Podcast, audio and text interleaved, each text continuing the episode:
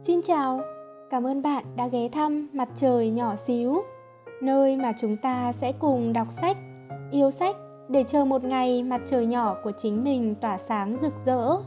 Mình là Xíu, hôm nay chúng ta sẽ cùng đọc tiếp cuốn sách Khi bạn vừa bận vừa đẹp còn sợ chi được mất của tác giả Lương Sảng, dịch giả Kelia Nguyễn, nhà xuất bản văn học. Phần 5 yêu vừa đủ, cuộc sống mới tươi đẹp hơn. Gia đình là mối quan hệ cơ bản nhất giữa người với người. Cho dù xảy ra bất cứ việc gì, tôi vẫn luôn coi thói quen, cả nhà cùng sum vầy ăn bữa tối lúc 7 giờ là một điều đáng quý. Điều này quan trọng hơn cả công việc, sở thích và các mối quan hệ trong xã hội của tôi. Chương 1 tổ ấm nơi bạn sinh ra có thể sẽ tác động tới bạn trong một khoảng thời gian nhưng đừng để nó ảnh hưởng tới cả cuộc đời bạn. Mấy năm qua, những khái niệm và tầm ảnh hưởng của tổ ấm nơi sinh ra dần dần được mọi người biết đến và trở nên quen thuộc. Tôi thấy được an ủi nhiều, nhưng cũng tiếc nuối khi tổ ấm nơi sinh ra đã trở thành đầu sỏ gây họa cho cuộc đời của rất nhiều bạn trẻ. Tính cách hay lấy lòng đều do từ nhỏ bố mẹ đã dạy dỗ phải ngoan ngoãn, tự ti từ sâu trong tâm hồn đều từ bố mẹ phê bình, trách móc quá nhiều. Hay lo lắng bất an là vì bố mẹ luôn đặt ra yêu cầu quá cao. Tự cho mình là đúng, là một cách thái quá bởi được bố mẹ nuông chiều. Sau khi đọc khá nhiều sách về tâm lý học, tôi biết được rằng nếu bố mẹ là người có tâm, có tri thức, lại chín chắn, con cái sẽ càng xuất sắc hơn trên các phương diện tâm trí, cảm xúc, ứng xử và tình cảm. Tôi từng giới thiệu một cuốn sách về tâm lý học cho một cô bạn. Sau khi đọc xong, cô ấy đã nắm bắt được khái niệm cảm giác tin tưởng từ khi sinh ra. Cô ấy kể rằng vì hồi bé bố mẹ không thể mang lại sự che chở và lòng tín nhiệm cần thiết cho quá trình trưởng thành về mặt tâm lý, cho nên đến bây giờ cô ấy vẫn luôn thiếu cảm giác an toàn. Bạn tôi đã hiểu lầm mong muốn ban đầu của tôi khi giới thiệu sách cho cô ấy. Tác giả của cuốn sách này vốn đã sinh ra trong một gia đình có rất nhiều vấn đề, khiến từ nhỏ ông ấy đã nhạy cảm, đa nghi, luôn tự ti, bất an, thậm chí còn mắc các chứng bệnh về tâm thần. Nhưng ông ấy luôn nỗ lực để tự cứu lấy mình và học tập trở thành một ngôi sao sáng trong giới tâm lý học, tự làm bác sĩ, tự điều trị cho chính mình. Giống như lời tác giả nói trong phần cuối của cuốn sách, cho dù sinh ra trong một hoàn cảnh bất hạnh cũng phải suy nghĩ làm sao để phải sống thật hạnh phúc. Đây mới là nguyên nhân khiến tôi muốn giới thiệu cuốn sách này cho cô bạn. Theo tôi thấy, tổ ấm nơi bạn sinh ra sẽ ảnh hưởng tới quá khứ của bạn, nhưng không đến nỗi sẽ quyết định cả cuộc đời bạn. Tôi từng gặp một cô gái rất xinh đẹp nhưng lại tự ti. Cô ấy là bạn học cùng đại học với tôi. Mỗi khi cúp điện thoại xong, cô ấy lại buồn bã thất thểu rồi bật khóc thút thít. Tôi biết ngay cô ấy vừa nói chuyện điện thoại với người nhà. Bố cô ấy trọng nam khinh nữ, thiên vị em trai hơn. Hồi bé, cứ khi nào hai chị em trí chóe với nhau, bố mẹ sẽ chỉ đánh mắng cô ấy. Về sau, cô ấy muốn thi lên cao học, nhưng người nhà lại muốn cô ấy đi làm sớm để kiếm tiền cho em trai mua nhà cưới vợ. Ẩn sâu dưới vẻ bề ngoài xinh đẹp yêu kiều ấy, cất giấu một tâm hồn nặng nề, buồn bã, Cô ấy luôn lấy lòng mọi người theo thói quen, gặp phải chuyện gì cũng thấy bất lực, chơi vơi theo phản xạ, nhạy cảm, đa nghi hay suy nghĩ lung tung, không biết cách từ chối, là một người tốt bụng, luôn muốn chiều theo mọi người. Có rất nhiều chàng trai theo đuổi cô ấy, nhưng cô ấy cứ cảm thấy mình không xứng với người ta. Bạn trai đề nghị chia tay, cô ấy đã khóc rất nhiều. Cô ấy thấy tính cách của mình có vấn đề, không những bạn trai không thích nhiều khi chính cô ấy cũng căm ghét chính mình. Tôi khuyên cô ấy nên đọc sách để tự cứu mình. Thế là cô ấy ra thư viện mượn sách tâm lý học và tự truyện nhân vật để đọc. Quyết tâm không để tư tưởng cổ hủ phong kiến của bố mẹ tác động đến mình. Cố gắng kiếm tiền để độc lập về kinh tế. Đồng thời lấy hết can đảm để nói với bố mẹ rằng, việc yêu thương em trai và yêu thương cô ấy vốn chẳng có xung đột gì với nhau cả từ đó cô bạn tự ti kia bắt đầu thấy những điểm tốt đẹp ở bản thân. Một người tự ti, lúc nào cũng yếu đuối, mong manh, dần dần trở thành một người phụ nữ tự tin, thong dong, điềm đạm. Cô ấy còn từng nói với tôi rằng Cô ấy thấy ngưỡng mộ vì tôi là con một, ngưỡng mộ tính cách tươi sáng của tôi, ngưỡng mộ khi tôi nói chuyện điện thoại với bố mẹ, lúc nào cũng có thể nói cười, làm nũng. Tôi đánh giá khá cao hoàn cảnh gia đình của mình, trong đó có hai điểm là công lao của tôi. Thứ nhất, đối với những tổn thương mà gia đình mang lại, phải biết cách chọn lọc, chỉ nhớ những điều tốt đẹp, quên đi những điều tồi tệ. Tôi từng là một người thù dai, mẹ tôi vừa chê trách tôi, vừa khen ngợi con nhà người ta. Bố tôi từng đánh tôi tới mức chảy cả máu mũi. Những chuyện này tôi đều nhớ rõ một một. Cho tới một ngày, bỗng nhiên tôi ý thức được rằng mình chỉ nhớ những điều tồi tệ mà bố mẹ đã làm với mình, nhưng lại quên đi những tổn thương mà mình gây ra cho bố mẹ. Tôi thầm tự nhủ với chính mình, quên đi những tổn thương bố mẹ gây ra cho tôi, bố mẹ cũng sẽ quên đi những tổn thương mà tôi gây ra cho họ. Như thế vẫn chưa đủ, tôi còn phải ghi nhớ những điều tốt đẹp của họ, để họ cũng sẽ ghi nhớ những điều tốt đẹp của tôi. Với bố mẹ, tôi không muốn ghi thù, chỉ muốn nhớ ơn. Thứ hai, được ăn học, càng lớn lên sẽ càng có năng lực cải thiện hoàn cảnh của mái ấm nơi sinh ra. Hồi bé, mỗi khi có bạn bè thân thiết đến nhà chơi, bố mẹ lại khen thành tích học tập của các bạn tốt hơn tôi. Đến lúc các bạn ra về rồi, tôi nói với hai người họ, nếu bố mẹ thích con nhà người ta thì có thể làm bố mẹ của họ. Bố mẹ tôi nói, lời khen dành cho con cái nhà khác là lời khen khách sáo, xã giao. Từ đó trở đi, mặc dù bố mẹ khen, nhưng không còn đem tôi ra để so sánh nữa. Hồi cấp 1, trường dạy tính bằng bàn tính, sau khi bố mẹ biết tôi chẳng thuộc câu mẹo tính nào đã vô cùng tức giận. Mắng tôi ngồi trong lớp không chịu tập trung nghe giảng. Tôi lấy vở ra, nói với họ rằng tính số hệ thập phân không cần phải dùng mẹo tính, phải tìm hiểu rõ ràng rồi hãy mắng tôi. Từ đó trở đi, trước khi mắng tôi, bố mẹ sẽ tìm hiểu rõ tình hình, không còn mắng phủ đầu tôi khi chưa phân rõ phải trái đúng sai nữa.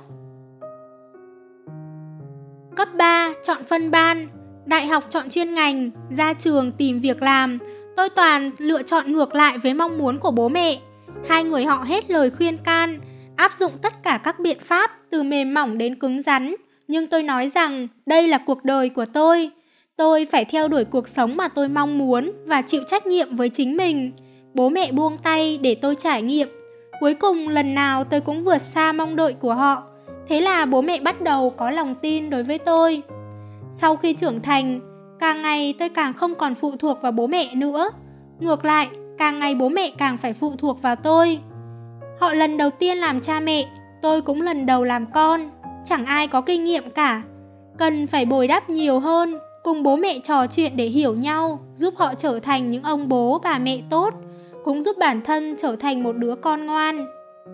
Tôi từng nghe một cách nói thế này, đời người được sinh ra ba lần, lần thứ nhất là thụ thai, là kết tinh của bố mẹ. Ngày ngày sinh trưởng trong bụng mẹ, lần thứ hai là khoảnh khắc chào đời, chui ra từ trong bụng mẹ, chính thức trở thành một thành viên của tổ ấm nhỏ Lần thứ ba là sau khoảng thời gian học hành, lớn lên, chính thức tuyên bố sẽ bước chân vào đời và sống trong thế giới của chính mình. Không còn phụ thuộc, không còn nghe theo, không còn theo thói quen phục tùng với những quan niệm sai lầm của tổ ấm nơi mình sinh ra nữa. Tự hiểu thế nào là đúng, sai, thị phi, có lập trường, chính kiến của mình. Trên đời này cũng có những người chưa đủ tư cách để làm cha mẹ, nhưng với đa số mọi người, bố mẹ lúc nào cũng yêu thương chúng ta. Có điều tình yêu của họ bị hạn chế bởi sự khác biệt trong quan niệm, tri thức, kỹ năng và hoàn cảnh sống. Thế nên có đôi lúc họ không biết cách để thể hiện tình yêu thương đối với con cái.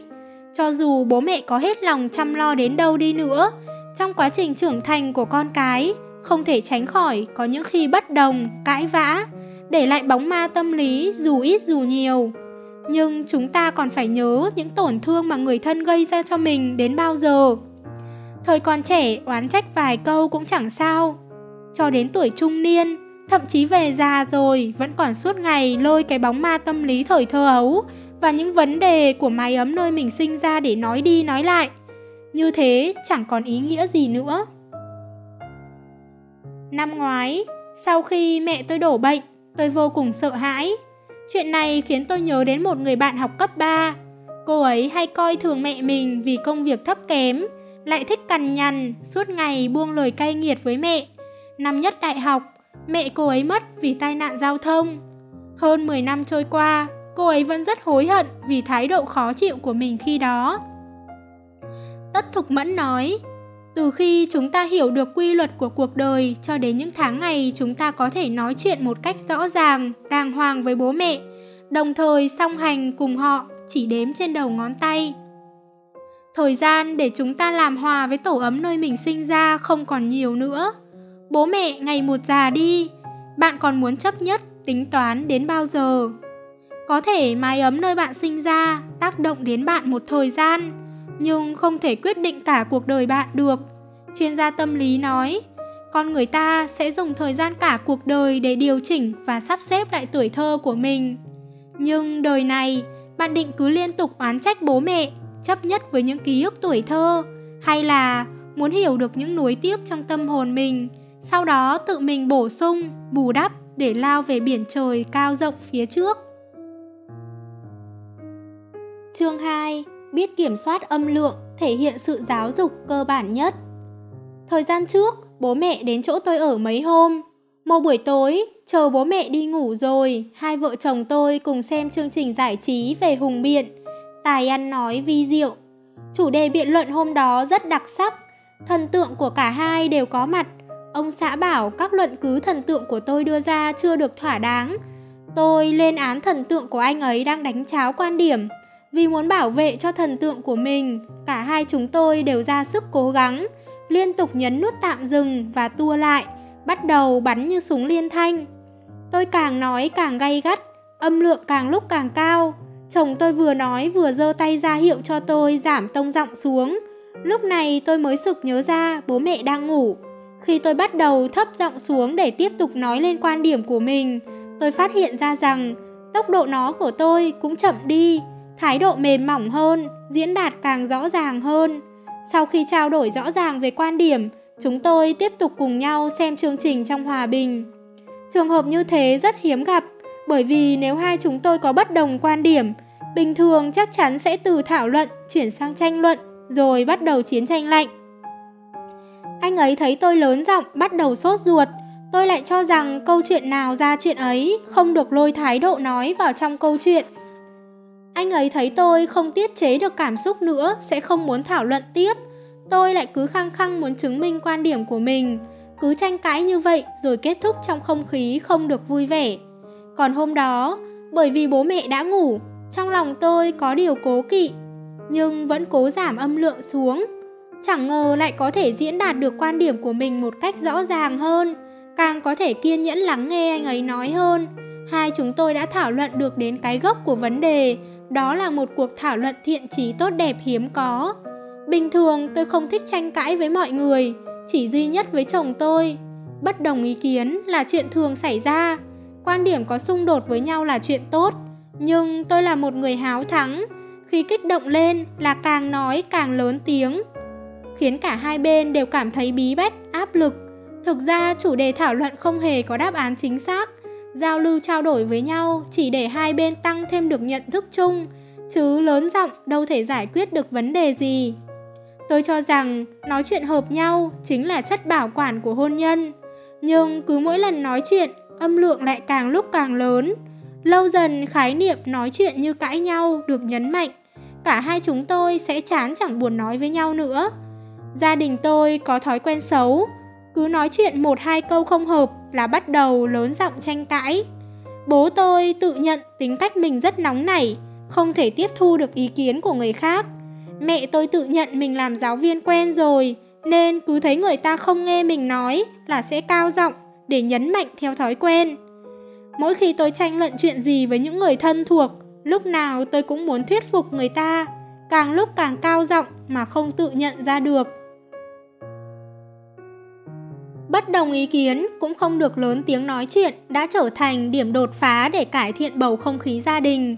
Sau khi quan sát một vài gia đình ở xung quanh mình, tôi phát hiện việc có thể kiểm soát âm lượng mỗi khi nói chuyện sẽ mang lại bầu không khí gia đình khác nhau. Trước kia tôi rất thích đến nhà chú thím. Bọn họ khiến tôi ngập tràn mong đợi cuộc sống hôn nhân. Thím tôi là người Chu Hải, tốc độ nói chuyện của thím rất chậm rãi, giọng nói cũng nhỏ nhẹ.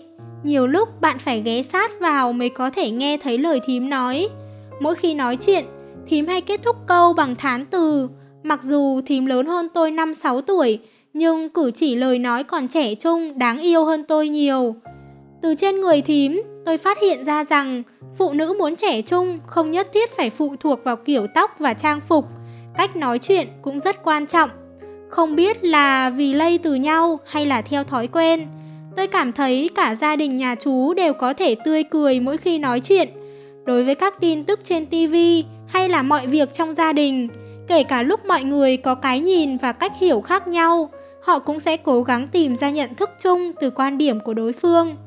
Sau đó mới diễn đạt ý kiến khác của mình. Ngay cả ý kiến phản đối trái chiều cũng chỉ như một lời bổ sung thêm cho chủ đề mà thôi. Sau khi cô đồng nghiệp hết cữ, tôi liền đến thăm. Khi đó, bố mẹ chồng cô ấy tới chăm nom đỡ. Vừa vào cửa nhà cô ấy, tôi đã cảm nhận được bầu không khí căng thẳng, lo lắng. TV mở âm lượng rất lớn, người lớn nói chuyện rất to, cộng thêm tiếng trẻ con khóc, đủ loại âm thanh xen lẫn. Mẹ chồng cô ấy đóng cửa kính lại, đứng trong bếp nấu ăn. Cô đồng nghiệp sực nhớ ra tôi không ăn rau thơm, bèn đi tới bên ngoài cửa kính bảo mẹ chồng đừng cho rau thơm vào.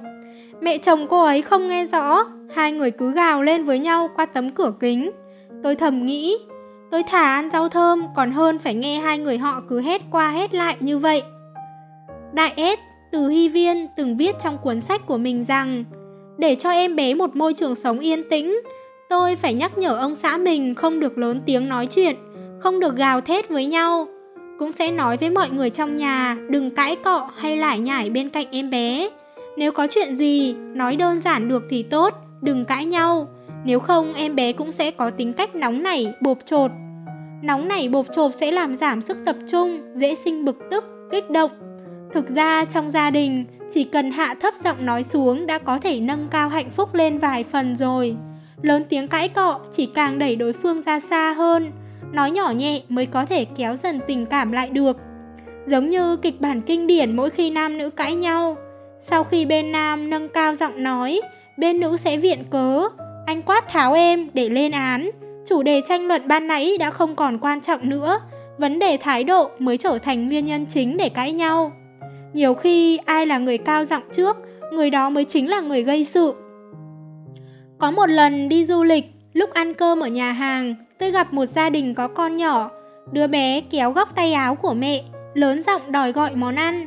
Người mẹ lại bực bội lớn tiếng oán trách ông xã bên cạnh chỉ mải xem điện thoại. Đứa bé làm đổ cốc đồ uống, người lớn lôi bé ra một bên, lớn tiếng gọi nhân viên phục vụ ra dọn dẹp. Tôi chợt nhớ đến một đoạn tự hỏi, tự trả lời trong một cuốn sách thường thức của Lương Văn Đạo. Điều gì đã khiến cho người Hồng Kông luôn nói chuyện nhỏ nhẹ bên bàn ăn sau 10 năm? Đáp án chính là sự giàu có, sự văn minh, là ý thức được nâng cao của người dân, là có văn hóa, có giáo dục. Càng ngày tôi càng cảm thấy lớn tiếng nói chuyện không phải là hào sảng, mà là sự thiếu tôn trọng cảm nhận của người khác. Nhiều khi âm lượng khi nói chuyện của một người phản ánh ý thức, văn hóa của người đó. Những người có thể kiểm soát được âm lượng khi nói chuyện lại càng biết cách kiểm soát toàn cục hơn. Trong bộ phim điện ảnh Yêu nữ thích hàng hiệu, Miranda, người phụ nữ mỗi khi xuất hiện sẽ khiến người ta kinh hồn khiếp vía. Cho dù trợ lý làm việc không đến nơi đến chốn hay công việc xảy ra sai sót, cô ấy đều nói chuyện rất nhỏ nhẹ. Cô ấy chưa bao giờ cả giận mất khôn mà mắng chửi người khác.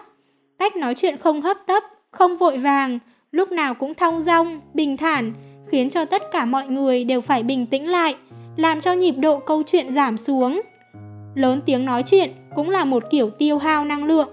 Thay vì sử dụng năng lượng cho việc lớn tiếng gào thét, chỉ bằng hãy dùng nó để giải quyết việc chính. Vì làm nghề viết lách nên tôi rất nhạy cảm với con chữ. Những lời nói mà mình hay mọi người nói, những lúc rảnh rỗi tôi lại lôi ra xem xét để nghĩ xem có cách nào biểu đạt tốt hơn hay không. Về sau tôi đọc được quy luật trong giao tiếp của Albert Merabian. Trong quá trình chúng ta giao tiếp với người khác, tác dụng của nội dung câu chuyện chỉ chiếm 7%, Giọng nói, ngữ điệu chiếm 38%, còn ngôn ngữ cơ thể chiếm tới 55%. Hóa ra nội dung mà tôi luôn coi trọng nhất lại có tác dụng nhỏ nhất. Nghĩ lại cũng đúng, nâng cao giọng, ngữ điệu châm chọc đã có thể dễ dàng xóa sạch hết mọi nội dung chính, chứ đừng nói đến động tác và biểu cảm. Tôi từng quan sát quá trình giọng nói của mình dần dần nâng cao lên trong lúc nói chuyện. Thường xuyên đi kèm với việc chừng mắt tức giận, mặt đỏ tía tai, tay chân vung vẩy. Đây cũng là quá trình tôi dần dần quên mất cách thức diễn đạt tốt hơn. Rất nhiều lần sau khi tôi và ông xã cãi nhau, tôi tự kiểm điểm lại mình mới ý thức được bản thân mỗi khi kích động không khống chế được âm lượng khi nói chuyện sẽ dẫn đến cãi vã. Càng lớn tiếng nói chuyện, càng dễ vượt ra khỏi ranh giới của lý trí. Nếu như tôi không thể vui vẻ tiếp thu ý kiến của người khác, sau đó bình thản thông dong biểu đạt suy nghĩ của mình, có thể tôi đã làm hỏng nhiều chuyện hơn, nhất là trong mối quan hệ gia đình.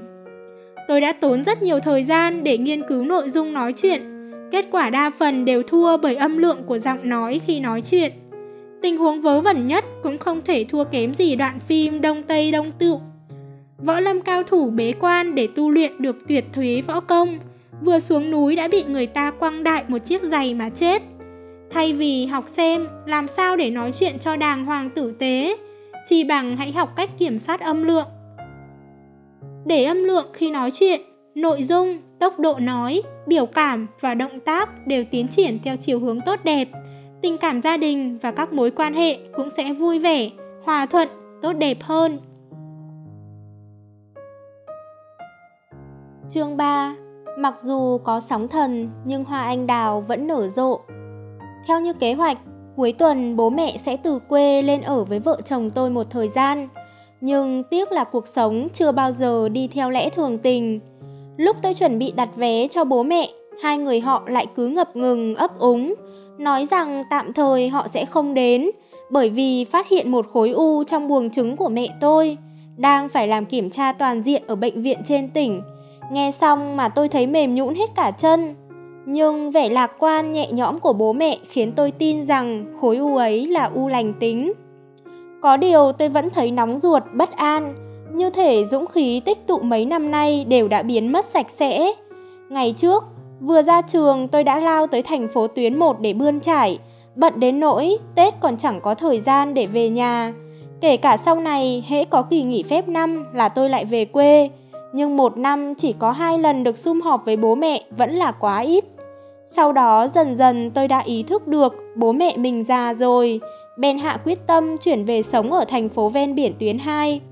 Chồng tôi chạy theo tiếng gọi tình yêu, cùng tôi bôn ba ở thành phố ấy. Bố mẹ chồng cũng tới định cư luôn.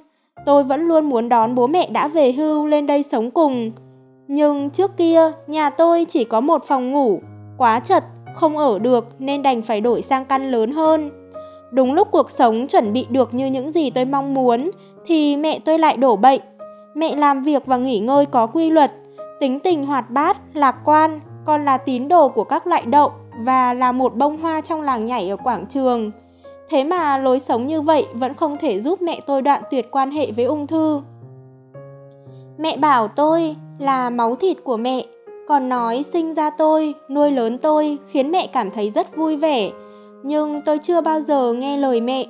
Chọn phân ban hồi cấp 3, điền nguyện vọng lúc thi đại học, chọn nghề nghiệp khi ra trường. Chưa lần nào tôi thuận theo ý muốn của mẹ.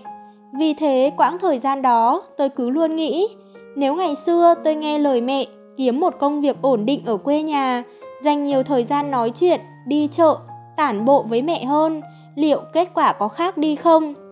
Trước kia luôn cảm thấy mình rất hiếu thuận. Khi người ta vẫn còn đang ăn bám bố mẹ, tôi đã gửi tiền về nhà. Lúc ăn cơm, tôi sẽ gọi video call về nói chuyện với bố mẹ. Thường ngày tôi hay mua những loại thuốc bổ mà các bác sĩ khuyên dùng về cho bố mẹ. Cho dù như thế, tôi vẫn thiếu nợ bố mẹ sự bầu bạn. Có lẽ tôi đã hiếu rồi, nhưng còn chưa thuận. Bạn bè ai cũng khuyên tôi không nên suy nghĩ lung tung, còn có người chia sẻ với tôi hoàn cảnh của họ khi bố mẹ đổ bệnh. Trong đó có cả cấp trên trực tiếp của tôi. Anh ấy nói, hồi anh ấy 30 tuổi, mẹ anh ấy bị đau tủy xương, mẹ vợ lại bị ung thư đại trực tràng. Vợ anh ấy là bác sĩ khoa tiêu hóa cũng không thể chữa bệnh cho mẹ mình. Còn một người nữa là đồng nghiệp cũ của tôi. Lúc cô ấy có bầu mà vẫn phải cùng mẹ đi Thượng Hải để phẫu thuật tim. Khi đó cô ấy biết mình đang mang thai, không thể lo lắng quá nhiều, nhưng lại vẫn hoang mang, sợ hãi theo phản xạ khi thấy mẹ mình bị đẩy vào phòng phẫu thuật, chưa biết sống chết ra sao. Tôi không biết họ phải chịu đựng những nỗi đau khổ ấy trong bao lâu. Có lẽ chỉ khi nào bố mẹ khỏe mạnh, bình an thì chúng ta mới có thể sống thoải mái được. Bố mẹ tôi vẫn không chịu tiết lộ khối u của mẹ là lành tính hay ác tính. Việc này khiến tôi đứng ngồi không yên. Khi đó tôi thấy bối rối vô cùng, vừa muốn từ bỏ cuộc sống hiện tại để về quê tìm việc làm ở bên bố mẹ, lại vừa muốn đón bố mẹ lên đây để có điều kiện chữa trị tốt hơn. Nhưng điều tôi mong muốn nhất vẫn là mẹ sẽ bình an vô sự. Về sau, mẹ tôi nói với tôi, cho dù là u lành tính hay ác tính đều phải phẫu thuật cắt bỏ đi thôi. Trong điện thoại, nghe nói mẹ bị tràn dịch, tôi đã bắt đầu nghẹn ngào. Mẹ tôi vừa khóc vừa chê tôi chưa trải đời, còn nói, con người ta trưởng thành rồi sẽ phải học cách đối mặt. Tôi không thể kiềm chế được nữa, chạy ra cầu thang khóc, thầm nhủ trong lòng. Con không muốn trải đời, không muốn đối mặt, con chỉ muốn mẹ khỏe mạnh, bình an thôi. Sau khi cúp điện thoại, bố tôi lại gọi cho tôi, nói Mẹ con đã mất rất nhiều thời gian để chuẩn bị tâm lý, thế mà con vừa khóc đã đổ xuống sông xuống bể rồi. Bố tôi bảo tôi cần phải điều chỉnh lại tâm trạng, đợi mẹ phẫu thuật xong hãy về nhà. Nghe nói ca phẫu thuật kéo dài rất lâu, sau khi phải cắt bỏ toàn bộ tử cung và phần bên trái gần đó, phải xử lý tràn dịch hết 4 tiếng đồng hồ. Một tuần sau mới có kết luận bệnh lý của mẹ. Kết quả kiểm tra cho thấy đó là u ác tính. Ung thư buồng trứng, giấc mơ hão huyền mẹ bình an vô sự của tôi đã hoàn toàn tan vỡ.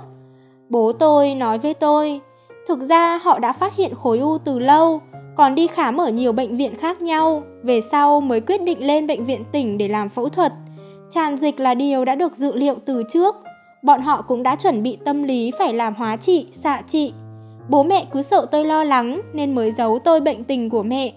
Còn đứa con chưa trải đời như tôi không những không được tích sự gì, ngược lại còn để cho mẹ đang ốm đau phải an ủi động viên. Mẹ ngâm nga vài bài hát, bố uống vài chén rượu, trong bệnh viện có rất đông bệnh nhân, ai cũng tràn trề sức sống. Mẹ có mấy người bạn cũng bị bệnh này, về sau đều chữa khỏi được, vẫn sống hạnh phúc lắm. Vẻ bình thản, kiên cường của bố mẹ đã giúp tôi trưởng thành trong phút chốc. Tôi không thể tiếp tục khóc lóc, than thân trách phận nữa, phải giữ lại toàn bộ sức mạnh cho mình để làm những việc có tính xây dựng. Tôi đưa phim chụp vào hồ sơ bệnh án của mẹ cho những người bạn có gia đình truyền thống làm ngành y xem. Bọn họ nói tình trạng của mẹ tôi vẫn còn khá lạc quan, nhưng vẫn phải quan sát theo dõi sát sao sự phân hóa của các tế bào mới có thể xác định được phương án điều trị. Sau đó mẹ tôi phẫu thuật và hồi phục khá tốt, tôi cũng xin nghỉ phép bay về với bố mẹ. Sau chuyện này tôi như bừng tỉnh, gặp phải chuyện gì cứ tự mình tẩy não cũng không có tác dụng gì, yếu đuối trốn chạy cũng vô dụng, khóc lóc mất ngủ cũng vô dụng, cố tỏ ra lạc quan lại càng vô dụng. Bố mẹ đau ốm, ai cũng sẽ phải trải qua quá trình biến đổi tâm lý, hoài nghi, đau khổ, tự lừa mình dối người, lấy lại bình tĩnh. Nhưng tôi thấy các giai đoạn trước khi lấy lại bình tĩnh như hoài nghi, đau khổ, tự lừa mình dối người, chúng ta cần phải áp chế được nó, để nó diễn ra càng nhanh càng tốt. Nếu bạn không lấy lại can đảm kịp thời, ai sẽ kiên cường thay bố mẹ bạn?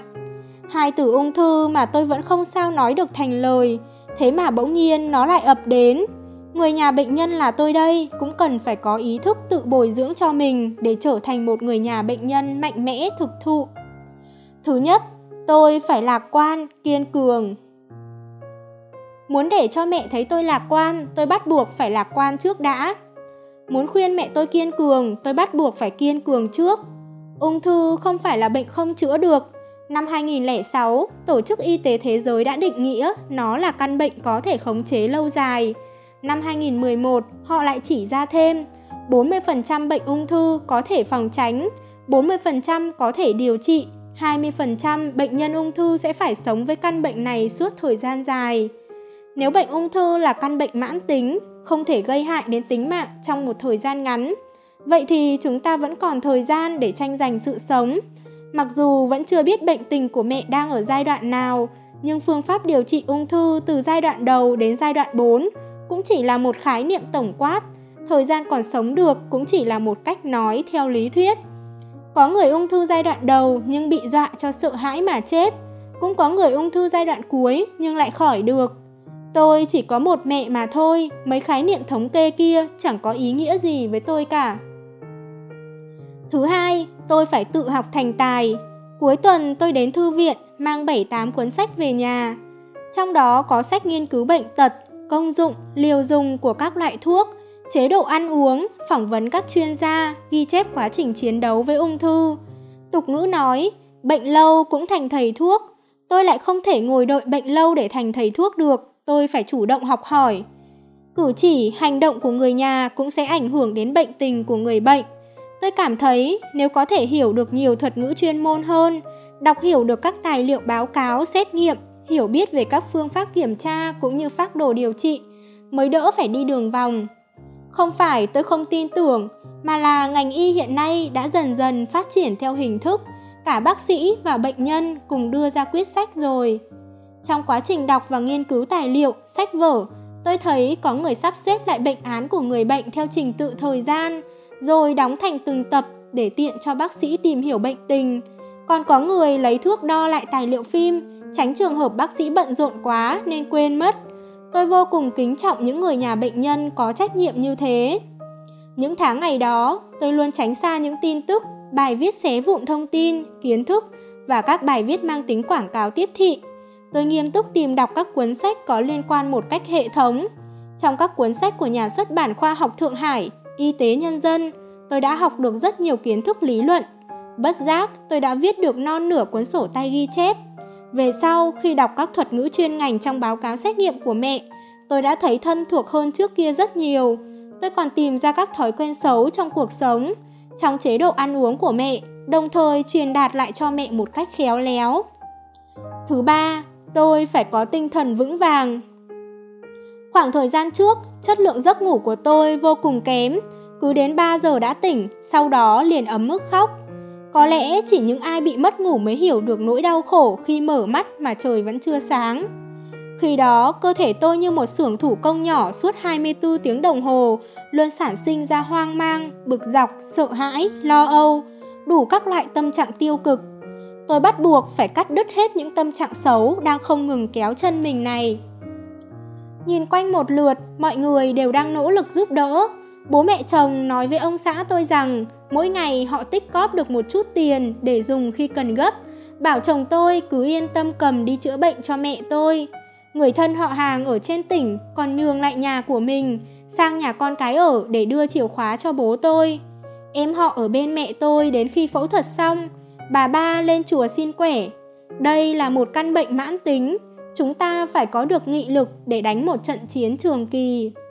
Tôi phải chuẩn bị đủ tinh thần, ngủ thật ngon giấc, ăn uống đàng hoàng, chuyện càng gian nan, khó khăn lại càng phải dồi dào tinh thần.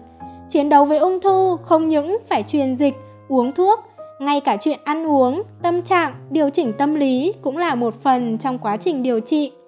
Tôi còn phải chuẩn bị đủ tiền, bệnh tật chắc chắn phải tốn tiền. Tôi nghe ngóng mức phí khi phải điều trị tại bệnh viện trái tuyến, đi xin tư vấn trình tự bảo hiểm từ công ty bảo hiểm mà mẹ tôi mua.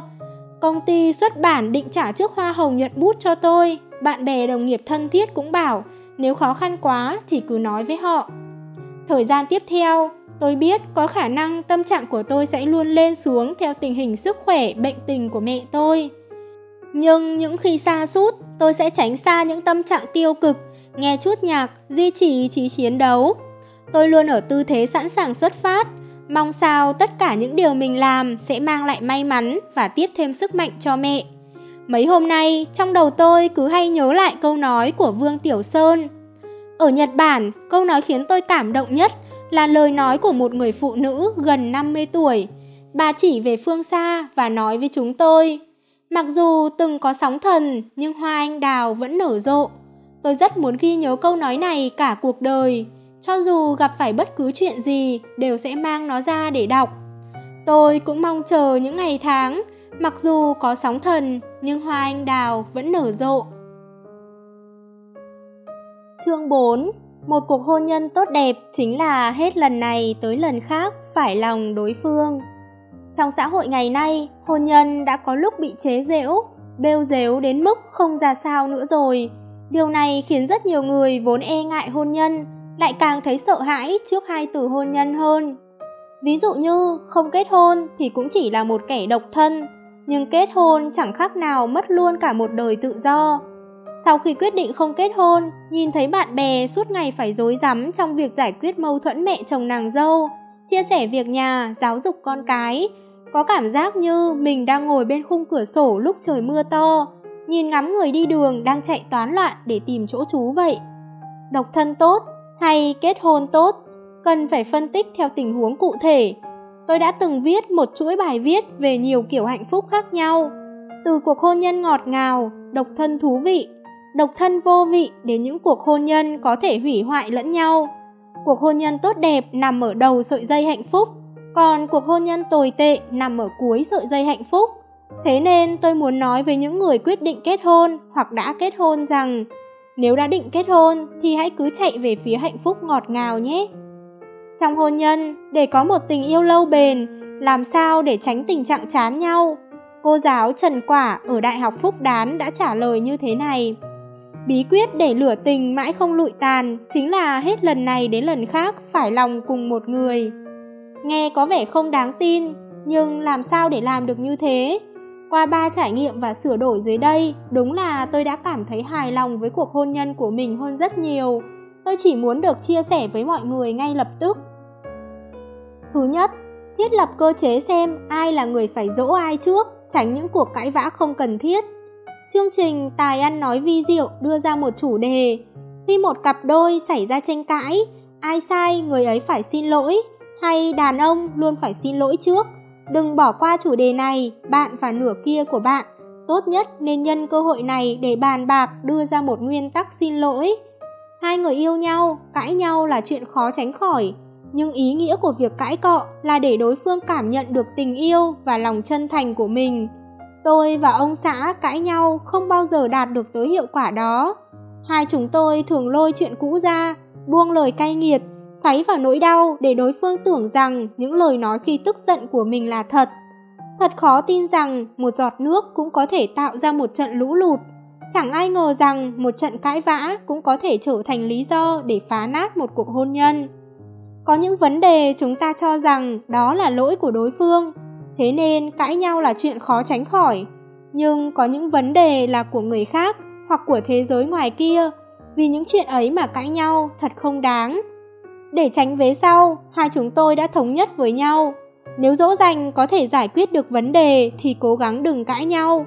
Để đề phòng trước khi đặt vấn đề hoặc tranh cãi thẳng thừng, chúng tôi thường thiết lập một cơ chế ai dỗ ai trước. Cơ chế mà chúng tôi thiết lập là người nào tâm trạng không tốt thì phải tìm cho ra nguyên nhân khiến tâm trạng người đó không tốt trước. Sau đó trong vấn đề ấy, người nào có khả năng cho đi ít hơn thì người ấy phải có trách nhiệm dỗ dành nhiều hơn. Hãy thử xem việc ứng dụng trong thực tế của cơ chế này nhé. Ví dụ, ông xã nhận ra tôi đang buồn bực. Nếu như tôi nói đó là chuyện về tài khoản công chúng, lĩnh vực này anh ấy không tham gia nhiều như tôi, thế nên anh ấy sẽ dỗ dành tôi. Ví dụ, tôi thấy tâm trạng ông xã không vui, nếu không vui vì chuyện lái xe, tôi lại không thạo đường, không hiểu về xe cộ. Trong lĩnh vực này, anh ấy phải mất sức hơn tôi nhiều, thế nên tôi phải an ủi động viên anh ấy. Chiêu này không bao giờ sai, muốn dỗ dành người khác phải dùng lời ngon tiếng ngọt, hết lời khen ngợi người ta, tâm trạng người nghe sẽ tốt lên ngay lập tức. Người có tâm trạng không vui cũng sẽ cảm thấy dù chuyện nào đó không thuận lợi thì ít ra vẫn còn có người hiểu mình. Thứ hai, khi nghĩ đến những khuyết điểm của đối phương cũng phải nghĩ đến ưu điểm của người ta. Hồi mới kết hôn chưa được bao lâu, Suýt nữa tôi đã bị chứng bệnh ưa sạch sẽ của ông xã mình làm cho phát điên lên. Tôi lau bàn, anh ấy bảo mỗi một khu vực đều phải dùng loại khăn lau khác nhau. Dặn tôi không được làm lộn xộn. Tôi ăn bánh mì, anh ấy bảo vụn bánh mì sẽ rơi vãi khắp nơi. Tốt nhất tôi nên ra chậu rửa bát trong bếp, hoặc là mang đĩa ra hứng. tôi không quen, nói rằng ăn xong sẽ tự quét sạch. Anh ấy lại chê tôi quét không sạch, lại phải đi quét lại lần nữa. Anh ấy luôn cảm thấy tôi quét dọn nhà cửa không sạch sẽ, thế nên nhận làm hết việc nhà. Khoảng thời gian đó tôi lúc nào cũng phải dè dặt, sợ anh ấy bảo tôi làm bẩn, làm bừa hết căn nhà anh ấy đã mất bao nhiêu công dọn dẹp. Tôi phàn nàn với một nữ đồng nghiệp, cô ấy lại nói, có được ông chồng vừa sạch sẽ lại thích làm việc nhà như thế, cô ấy mơ còn chẳng được. Chồng cô ấy không những không giúp cô ấy làm việc nhà, còn tạo thêm bao nhiêu việc cho cô ấy làm nữa. Khi đó tôi mới ý thức được rằng lúc nào cũng nhìn chằm chằm vào khuyết điểm của người khác, cũng giống như sách túi rác vậy, chẳng còn tay nào để nhận quà nữa cả. Như vậy chẳng có ích lợi gì cho đôi bên. Tôi nói với chính mình, nếu không muốn cuộc hôn nhân của mình trở thành đống bát đĩa xô nhau, vậy thì mỗi khi nghĩ đến một khuyết điểm nào đó của chồng, phải nghĩ xem khuyết điểm ấy có mang lại ưu điểm gì hay không. Kể cả không mang lại ưu điểm gì cũng phải nghĩ ra được các ưu điểm trên phương diện khác của anh ấy. Bây giờ tôi bắt đầu viết nhật ký cảm ơn, tối nào cũng nhớ lại và ghi chép về ba người, sự vật, sự việc đáng cảm ơn nhất trong ngày hôm đó. Những gì mà chồng tôi làm cho tôi đã chiếm non nửa cuốn nhật ký. Lâu dần tôi nhận ra ánh mắt tôi khi nhìn anh ấy lại có đôi chút sùng bái như thủ mới yêu. Quá thất vọng với một người sẽ khiến mình dần dần mất đi lòng hiếu kỳ muốn tìm hiểu về người đó. Tìm ra nhiều ưu điểm của người đó hơn, ghi chép lại những điều tốt đẹp của người đó. Như thế khả năng làm được như Trần Quả nói, hết lần này đến lần khác phải lòng cùng một người mới càng cao hơn. Thứ ba, để tâm vào việc tạo ra những hành động mang tính hình thức trong hôn nhân. Trong tâm lý học có một khái niệm vui vẻ thích nghi, nghĩa là khi có chuyện tốt xảy ra, chỉ số vui vẻ sẽ tăng cao, nhưng sau một thời gian liên tục kéo dài, nó sẽ trở về mức bình thường. Cũng có chuyên gia tâm lý đưa ra cơ chế dự phòng vui vẻ thích nghi, trong đó có một điểm mấu chốt là dị biến. Khái niệm này cũng thích hợp dùng trong hôn nhân. Khi chúng ta đặt vào hôn nhân một vài hành động mang tính hình thức một cách đều đặn, sẽ có thể kéo dài thời gian vui vẻ. Lấy hai ví dụ mà tôi cho là rất ngọt ngào về những hành động mang tính hình thức. Có một blogger nói, cô ấy và chồng đặt rất nhiều mảnh giấy nhỏ ở mọi ngóc ngách trong nhà. Nếu như phát hiện được mảnh giấy của đối phương thì nhất định phải hoàn thành chuyện được ghi trong mảnh giấy. Đại loại như, đọc được mảnh giấy này thì hãy hôn em một cái nhé. Blogger kia cảm thán những ngày tháng như vậy vô cùng thú vị. Trần Minh từng khoe món quà sinh nhật mình nhận được trên một chương trình truyền hình. Vợ anh ấy đã tìm một tờ nhật báo Quang Minh số ra đúng ngày anh ấy chào đời, dán chữ thần trong thần báo Vũ Hán, đè lên chữ Quang. Thế là tên báo đã trở thành Nhật báo Thần Minh, đồng âm với tên của Trần Minh. Sau đó cô ấy còn sửa hết những ký hiệu và tít thành các nội dung liên quan đến ngày sinh của anh ấy, dùng những tính từ rất khoa trương để miêu tả về ý nghĩa việc Trần Minh chào đời, khiến tất cả khán giả đều phải trầm trồ ngưỡng mộ. Hết lần này đến lần khác phải lòng cùng một người, một cách bình dị, chân thành, chuyên tâm, là điều còn lãng mạn hơn cả tiêu tiền. Tặng món đồ hàng hiệu có khi còn bị nghi ngờ là muốn cúng tiền hoặc khoe của, nhưng nếu bạn tiêu tốn tâm tư, thời gian và ý tưởng của mình sẽ khiến món quà của bạn chuẩn bị trở thành độc nhất vô nhị, mãi mãi còn vẹn nguyên như mới. Tôi có thể hiểu được nhiều người sống trong hôn nhân ngày này qua tháng khác đã trở nên chai lì. Một mặt là bởi vì họ bị những bộn bề trong cuộc sống thực tế làm cho đau đầu nhức óc.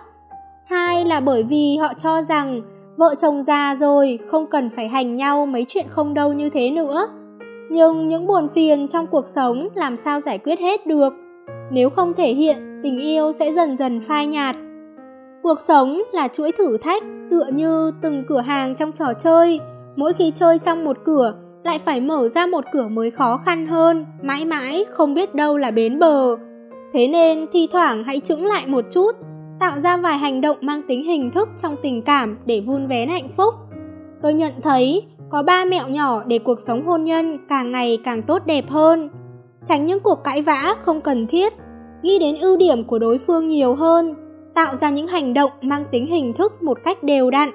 Không tin bạn cứ thử mà xem, ai dám thử người đó sẽ hạnh phúc.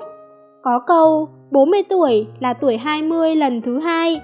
Tương tự vậy, cảm xúc trong hôn nhân cũng có thể quay lại thời điểm khởi đầu như lúc mới yêu. Tất cả đều phụ thuộc vào cách bạn đối xử với nó.